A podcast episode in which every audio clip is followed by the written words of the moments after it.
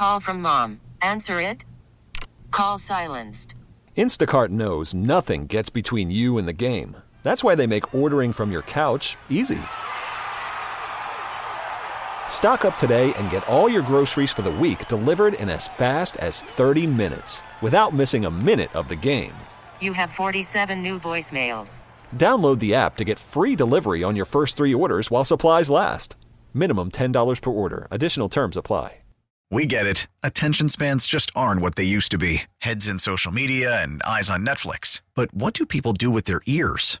Well, for one, they're listening to audio. Americans spend 4.4 hours with audio every day. Oh, and you want the proof? Well, you just sat through this ad that's now approaching 30 seconds. What could you say to a potential customer in 30 seconds? Let Odyssey put together a media plan tailor made for your unique marketing needs. Advertise with Odyssey. Visit ads.odyssey.com.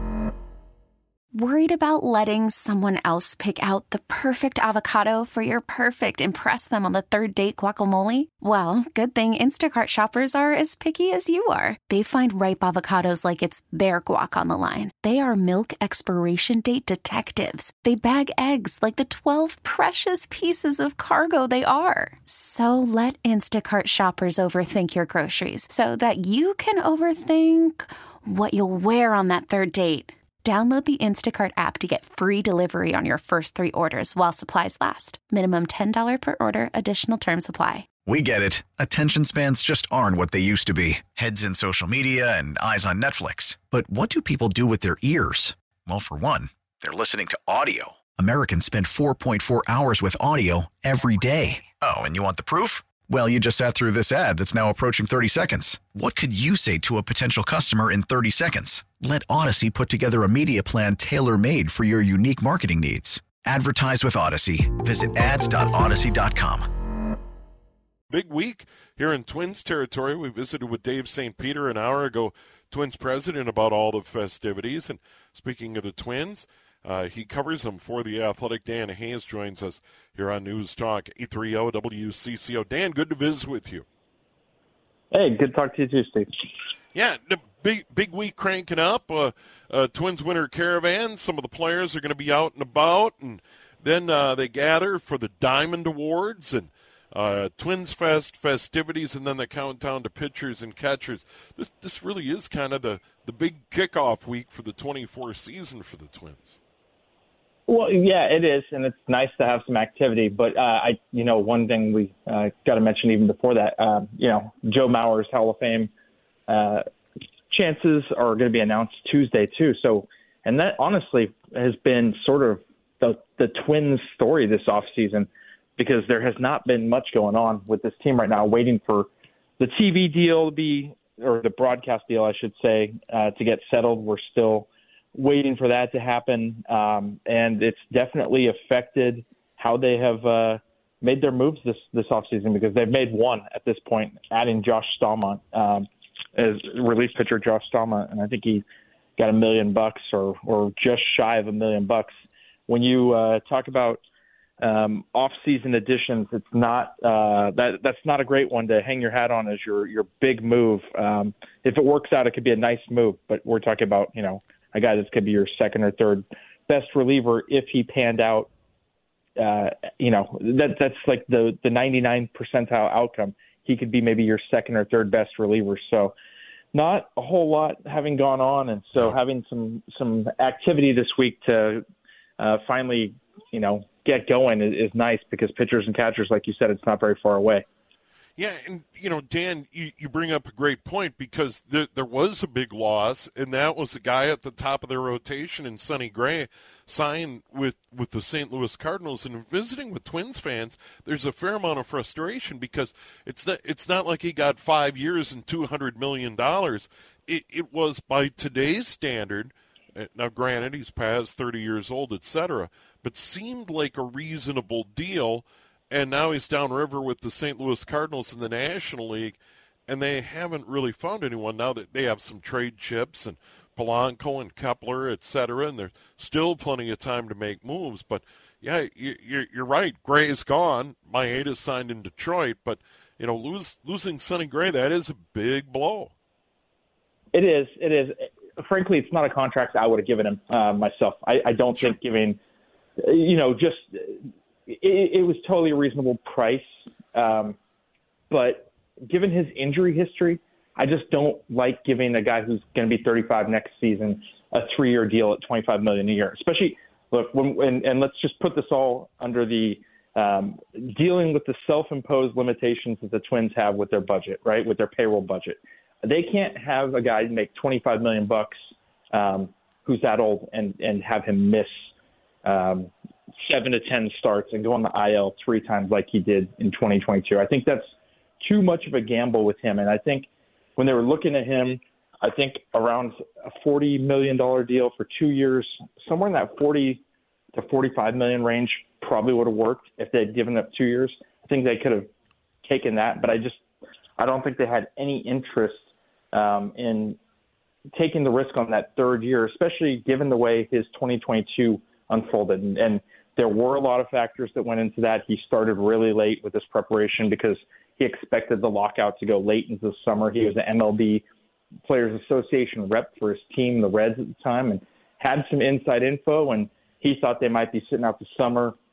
He started that throwing program late, and it set him back a whole year. And, and granted, that that's a big deal to to just start throwing basically four days before the lockout ended. And we know how quick that turnaround was. It was 28 days later the season started after the lockout ended. Um, however, you know he's never been a guy like last year was the most innings he'd thrown since 2015, and it was 184, which is a really good number. And he was outstanding for 184 innings, and it's going to be extremely hard for them to replace it. I just think when it came to making the move on him, I you know I I, I think it's more. There are some Twins fans frustrated, but I think there's more recognition that it was probably let's go out and get a different pitcher, and, they need to do that. They still need to solve the the pitching um, kind of puzzle because I love what Chris Paddack showed them in September and October. They expect him to step in and be part of the rotation. Can he do much more than Kenta Maeda last year? I don't know. And Kenta Maeda, I think, was 121 innings. If they got 120 innings out of Chris Paddack at the high level they expect, they can do a good job of replacing Sonny Gray. But then, the, then you have to come back to replacing Gray's workload and then replacing Kenta Maeda too. And and so you need to get somebody at this point. Um, I, I think that they, on paper, are a very good team. I mean, we're you lose you lose Sonny Gray, um, but when you think about what they have right now, they mostly have the team back that they were playing in the playoffs. Um, that's the only guy that's really key from that group that's missing is Sonny Gray, and everybody else is is back. Joey Gallo, they were going to lose that money no matter what. Uh, that he wasn't coming back. Michael Taylor, he played a, a significant role. I think they think that they can fill that role with some younger guys. It's going to be a little bit of a, a gamble. They also think Byron Buxton can play center field, which is always a risk, right? But um, sure. they think that he can do something he didn't do last year. So where they are right now, I mean, it's not dissimilar from where they were in October, with the exception of Gray. If you can solve that, it, it should be something. I mean, they're they're predicted to easily win the division right now. I think Las Vegas has them 12 to 13 games better than second place team. Um, maybe maybe it's eight. Maybe Cleveland's at 77 wins, but the Twins are projected for 85 wins right now without that pitcher. So they're in a pretty good spot with a lot of young players, um, and the trade market just hasn't really materialized the way that they were hoping because it's pretty clear that they do need to trade an infielder, whether it's Polanco or or Kyle Farmer.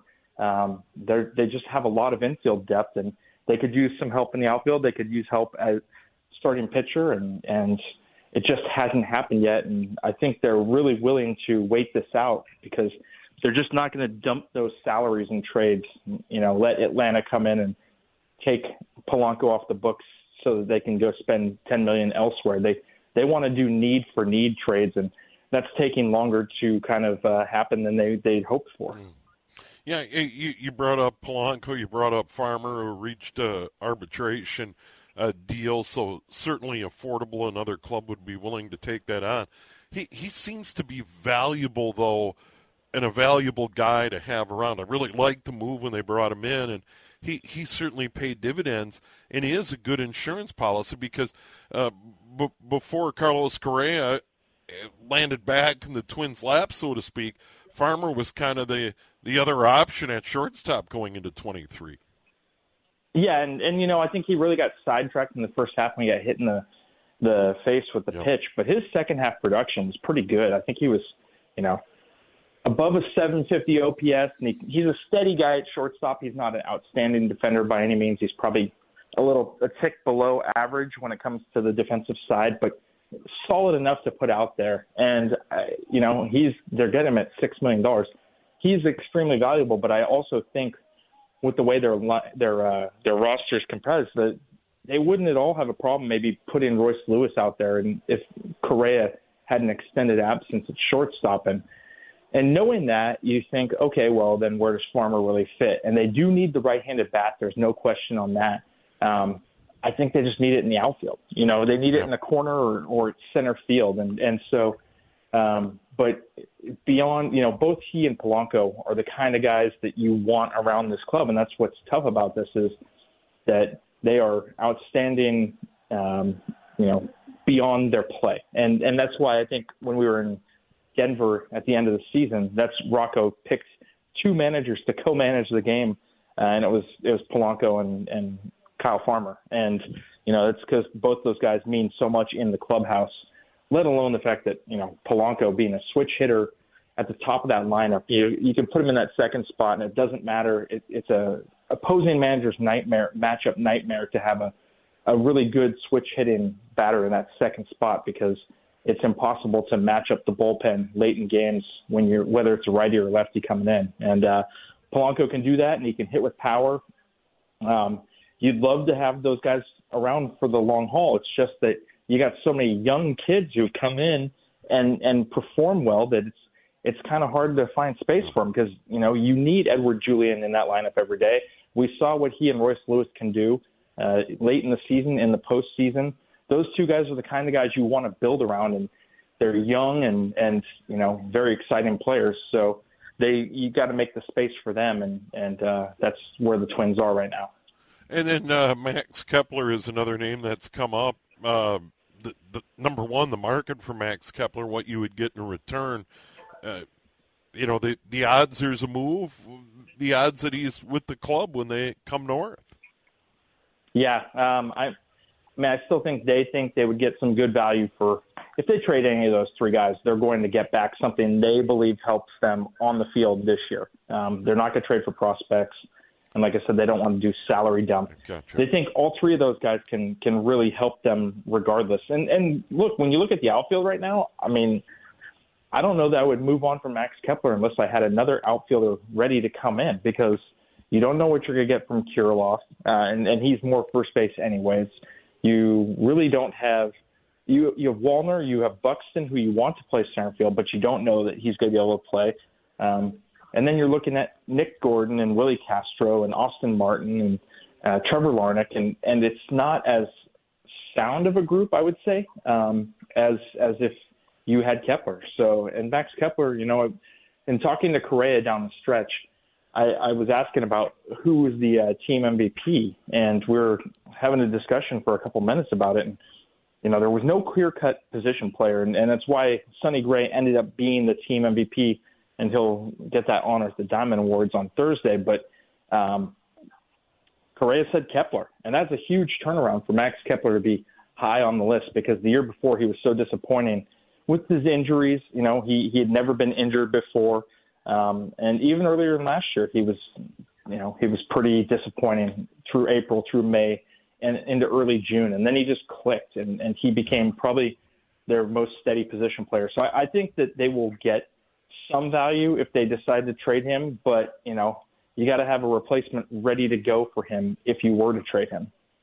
Yeah, and I'm glad you brought that up, Dan, because th- there was a lot of chatter, you know, about him just being designated for assignment. That you know maybe he's cooked and he can't play anymore.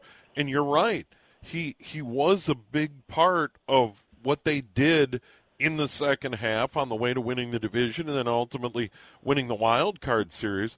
You know, he turned it around as much as anybody. Oh yeah, I mean honestly, I, I was in Tampa Bay the night they they lost on a walk off. It was two to one. They lost on the walk off. I think Arozarena hit a home run off Duran, but Royce Lewis had had a game tying single in the ninth inning after Michael Taylor stole third base, and Kepler was on first base and should have stolen second. Could have walked in the second. That Royce Lewis hit then instead would become a go ahead two run single. Uh, and and Kepler got reamed by by uh, Rocco Baldelli afterwards, and and honestly, Kepler did not have a lot of fans in the building at that time. Um, they, like I, I, you got to give credit. Derek Falvey was very adamant that there was still a good ball player in Max Kepler, and the Twins were going to unlock it. Honestly, there were probably less than a handful of people in the building that felt that way, and and uh, for him to turn it around the way he did was pretty incredible. Um, he was an asset. He had fun. It was infectious. Guys loved seeing him have fun because it was you know, he he had had fun in the past. He, I remember during the 30 home run season um, in 2019, he was pretty emotional and show like showed some some maybe emotion that nobody had seen before. It kind of unlocked it, and it had gone away the last couple of years. And he just didn't look like he was having as much fun. This year, it was completely the opposite, and I think guys really enjoyed that. Well, it's one worth watching for sure. Dan, great job. Love, love the work you do for the Athletic. And uh, your thoughts, Joe Mauer, you brought it up right at the top. Uh, it sure seems like he's going to get the call to the hall on Tuesday night. Yeah, I, look, I, I don't, uh, I don't like to make predictions, but I would say that uh, if you can get some uh, refundable plans for uh, Cooperstown, uh, you know, I, but you're probably not going to need to get that refund. I'm, you know, I'm expecting him to get in. He's at 84.2% right now. 48% of the estimated ballots that are out there are in um, or have been made public. They're all in. They were all put in by uh, December 31st. But um, of the ones been revealed, he's doing extremely well. And, you know, everybody suffers a drop off from the public ballot amount. Uh, Adrian Beltre probably won't suffer much of a drop off, but everybody else will. Um, even if he suffered a, a seven to ten percent drop off, Joe Mauer's getting in. I think he can. If he was on 68% of the the remaining votes, or uh, yeah, 68% of the remaining votes out there right now, he would get into the Hall of Fame. So, um, with usually players drop off anywhere from like five to seven percent on the private ballots, and so for him to drop off like even 10 to 13 percent would be kind of unprecedented, and I would think that that makes him a pretty good candidate to get in. Well, cool stuff. So we'll we'll find out for sure Tuesday night. Hey Dan, good to visit with you. Like I say, I really enjoy your work in the Athletic, and uh, here we go, another season uh, coming up quick. Yep, absolutely. Thanks, Steve. All right, there he is, Dan Hayes from The Athletic, joining us on the John Schuster Coldwell Banker Hotline. Now, with the MLB app, you can get baseball your way. Pick your favorite team, your favorite players, and get customized highlights, stories, and breaking news right on your home feed. Follow the action with Gameday, where 3D replays add another dimension. Plus, notifications can keep you connected to every pitch, every hit, every game. The MLB app. Baseball, your way. Download it now for free from the App Store or Google Play. Blackout and other restrictions apply. Major League Baseball trademarks used with permission.